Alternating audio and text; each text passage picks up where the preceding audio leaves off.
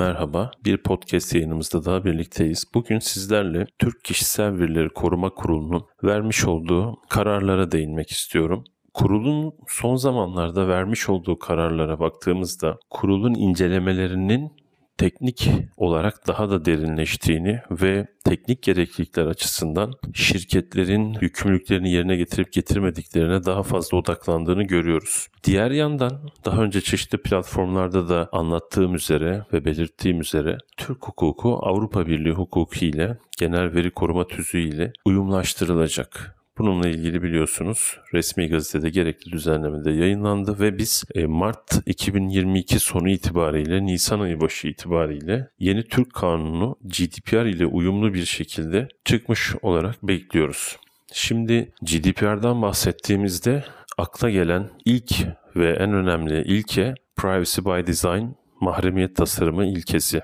Hem YouTube kanalımızda hem LinkedIn üzerinde çeşitli defalar mahremiyet tasarımı ile ilgili çeşitli yayınlar yaptık. Fakat bugün bu podcast yapmamıza neden olan Kişisel Verileri Koruma Kurulu'nun bir kararı var. Bugün biraz ondan bahsetmek istiyorum. Kurulun bu son zamanlarda vermiş olduğu kararlar ve inceleme yöntemleri Türk hukukunun GDPR ile uyumlu hale getirilmesi yönündeki çalışmaların hız kazandığını gösteriyor bana göre ve oradaki en temel ilkeler olan mahremiyet tasarımı, işte şeffaflık, hesap verilebilirlik, data taşınırlığı, çocukların korunması gibi GDPR'a özgü ana ilkeler yavaş yavaş Türk Kişisel Verileri Koruma Kurulu tarafından da kararlara konu edilmeye başlandı. Zaten kurulun yayınlamış olduğu kişisel veri güvenliği rehberinde teknik ve idari tedbirler gösterilmiş durumdaydı ve rehberleri incelediğimiz zaman çeşitli teknik tedbirlerin alınması gerektiğini ve bunların sayısının da yaklaşık olarak 110 kadar olduğunu tespit etmiş ve bu kontrol noktaları üzerinden de uyum projelerimizi veya denetimlerimizi gerçekleştiriyor idik. Fakat doğrudan doğruya mahremiyet tasarımını anan herhangi bir düzenleme veya herhangi bir karar bulunmuyordu. Teknik gereklilikler ve bunların karşılanması zorunlu olarak mahremiyet tasarımının karşılanması anlamına gelmiyor tabii ki. Çünkü mahremiyet tasarımı yeni bir kavram ve özünde şunu ifade ediyor. Siz bir iş sürecini tasarlarken, bir sistemi tasarlarken, bir yazılımı geliştirirken ve hatta ve hatta bir mimari yapıyı inşa ederken bundan böyle gizliliği esas unsurlardan biri olarak göz önüne alıp bu geliştirmelerinizi bu yeni sistemlerinizi, yazılımlarınızı bu ilke kapsamında yapmanızı öngören bir ilke. Ve Privacy by Design ile birlikte şekilcilikten esasa doğru bir geçiş var. Yani bu ne demek? Biz bir takım şekli unsurları kağıt üzerinde sağlayabiliriz ama gerçeklikte yani o hayatın akan sürecinde tasarlanmış olan süreçler, iş süreçleri ve oradaki kişisel veri işlemeleri kendiliğinden mahremiyeti gözetmek durumunda. Örneğin kamu bankalarından emekliler para çekiyor. Tabii emekliler yaşlı insanlar ve tasarımcı bu para çekmek için gelen insanların bankaya girdiklerinde bir numaratörden numara almasını, orada gereksiz yere beklememelerini ve sıralarını bilmelerini istiyor. Bu nedenle de bir numaratör dizayn ediyor. Bunu dizayn ederken de iyi niyetle yaşlı insanların gözlerinin iyi görmeyeceğini düşünüyor ve o nedenle de numaratördeki harf ya da rakamlara bastıklarında bunların büyük görünmesini sağlıyor ve böylece de görme zorluğu olan insanlara yardımcı oluyor. Şimdi bu fonksiyonel tasarım yani fonksiyonel olarak baktığınız zaman başarılı bir tasarım ama mahremiyet tasarımı gözünden baktığınızda ben orada bankada oturan kötü niyetli bir şahıs olsam uzaktan okunabilir durumdaki bütün bu girilen bilgileri özellikle de TCKN gibi kimlik bilgilerini kaydetme imkanına sahibim. İşte mahremiyet dizaynı burada devreye giriyor ve diyor ki evet sen bunu fonksiyonel tasarım açısından güzel yapmışsın ama mahremiyet tasarım açısından da bir şey yapmalısın ki kötü niyetli kişiler bu verileri kolay kolay elde edemesinler ve iş süreci de kesintiye uğramasın.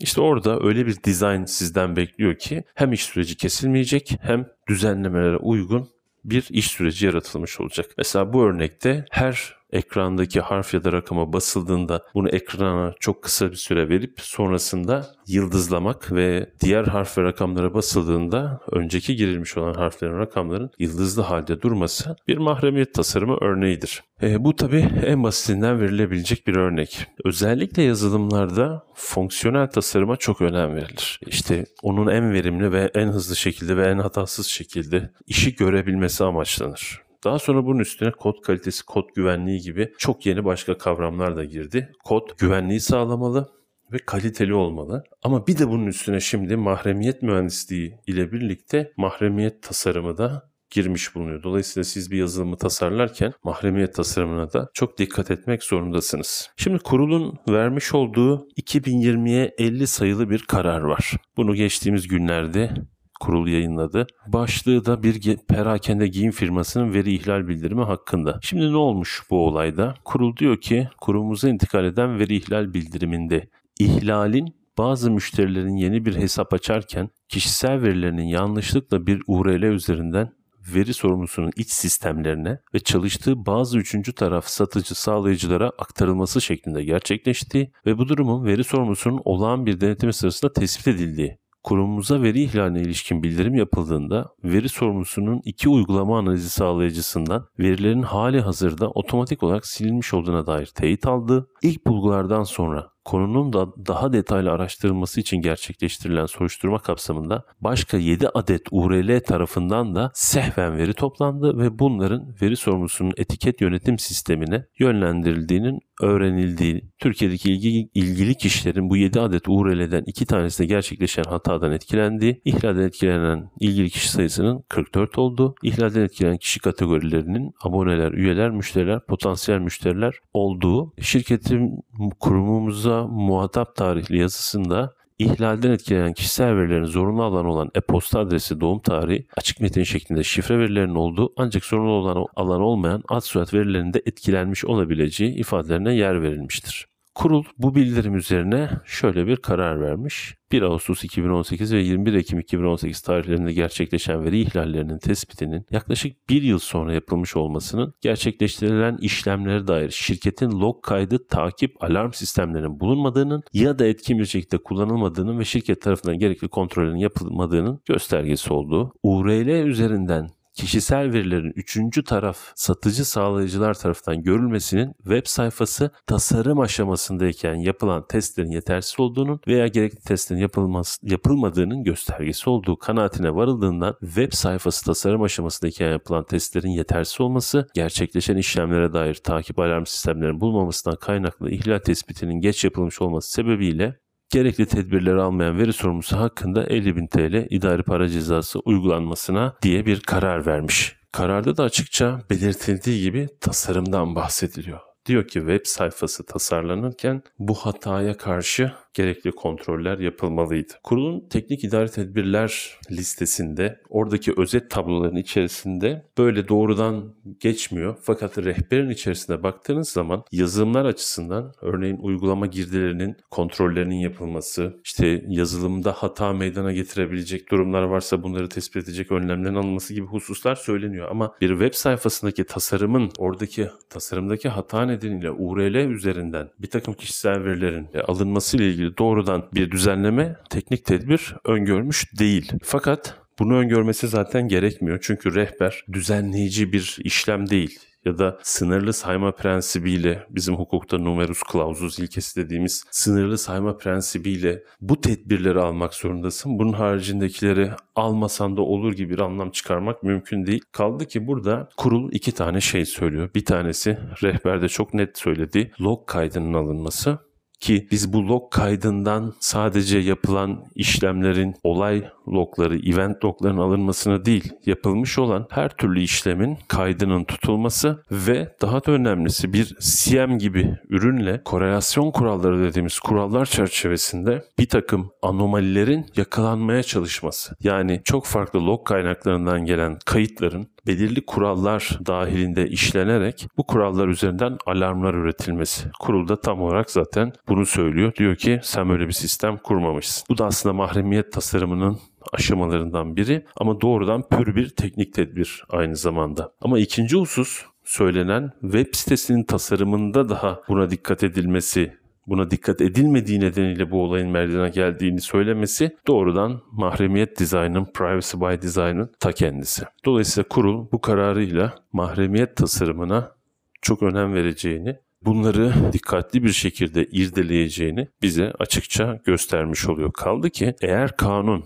genel veri koruma tüzüğüyle çok paralel bir şekilde çıkarsa ve orada da privacy by design ve privacy by default ilkeleri aynen getirilirse kurul çok büyük ihtimalle bu ilkelerin uygulanması ile ilgili uygulama rehberleri de çıkaracaktır. Dolayısıyla bu rehberler çıktığı zaman orada mahremiyet tasarımından ne anlaşılması gerektiği Türk hukuku açısından en azından çok daha net bir hale gelecek ve bundan sonraki bütün çalışmalarda web sitesi geliştirmelerinde, yazılım geliştirmelerinde, iş süreçlerinin tasarımında, sistem ve ağ ortamlarının kurulmasında vesaire aklınıza gelebilecek tüm tasarım süreçlerinde mahremiyet tasarımının ve mahremiyet mühendisliğinin artık devreye girmesi kaçınılmaz ve buradan da zaten şu öngörüyü çok rahatlıkla yapabiliriz. Mahremiyet tasarımı apayrı bir uzmanlık alanı olacak. Mahremiyet mühendisliği apayrı bir mühendislik alanı olacak. Zaten dünyada da bazı üniversitelerde şu anda hala hazırda mahremiyet mühendisliği bölümleri açılmaya başlandı. Avrupa Birliği'nde de özellikle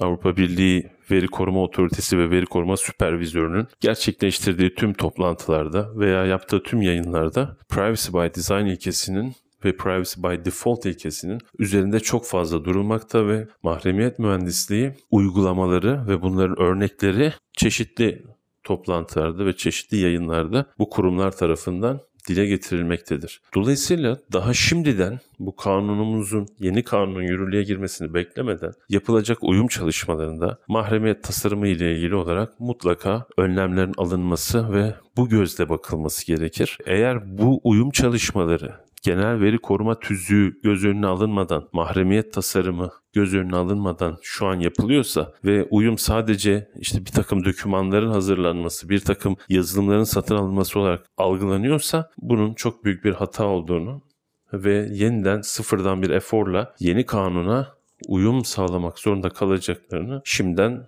söyleyebilirim. Biz en azından yaptığımız çalışmalarda teknik gereklilikler yönünden iş süreçlerini incelerken Aynı zamanda da sistemlerde koşan yazılımlar ve sistemin tasarımı, IT topolojisi yönünden ve de iş süreçlerinin bizatihi kendileri yönünden Privacy by Design mahremiyet tasarımı ile ilgili incelemeler yapıyoruz. Özellikle de yazılımların yaşam döngüsüyle alakalı olarak işte veri mimarisinden tutun veri tabanlarına varana kadar bir yazılımın tüm yaşam döngüsündeki yazılım geliştirmelerini kendi geliştirdiğimiz kontrol noktaları ile Privacy by Design açısından kontrol ediyoruz ve gerçekten çok faydalı sonuçlar elde ediyoruz. Çünkü ileride mahremiyet tasarımına bir yazılımı uydurmaya çalışmak gerçekten imkansız olabilir veya çok yüksek maliyet gerektirebilir. Çok kısaca örnek vermek gerekirse eğer siz o yazılımın içerisine bir rol bazlı yetki matrisini yönetebileceğiniz bir yapı kurmamışsanız ileride kurulun istediği yetki matrislerini oluşturmanız ve bunları yönetmeniz çok mümkün olmayabilir. Dışarıdan bir IDM gibi çözümle bu işi çözmeye çalışırsınız ama gömülü yetkiler varsa her seferinde yazılımı geliştiren firmaya bağımlı kalıp oradaki yetkileri yönetmeye çalışırsınız veya hiçbir zaman rol bazlı bir yetkilendirme sistemi kuramayabilirsiniz. Mesela AS400 uygulamaları hala çalışan birçok firma var. Buralarda AS400'lerde tabii ki o tasarlandığı tarihte AS400'ler olmayan gereklilikler nedeniyle böyle bir ihtiyaçlı olmadığı için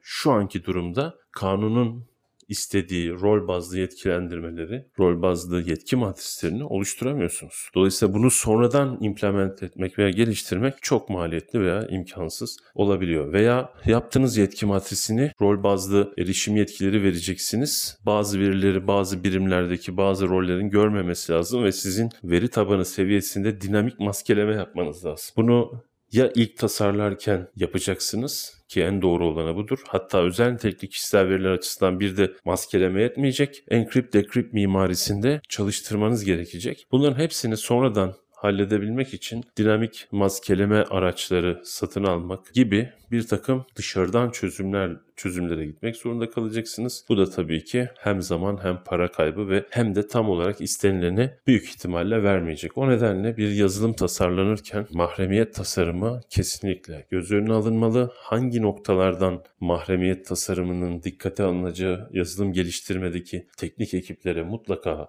onların anlayacağı bir dilden aktarılmalı. Bugünkü konuşacağımız konular bunlardan ibaret ama önümüzdeki yıldan itibaren bunları çok daha somut bir şekilde konuşuyor olacağız. Buna emin olabilirsiniz. Seneye bu zamanlar belki yapacağımız başka bir yayında artık kurulun mahremiyet tasarımı ile ilgili vermiş olduğu kararları inceliyor olacağız. Doğrudan yasal düzenlemeye dayanan incelemelerini, kararlarını belki ele alıyor olacağız. Hepinize iyi günler diliyorum. Mutlu günler, iyi bir hafta diliyorum.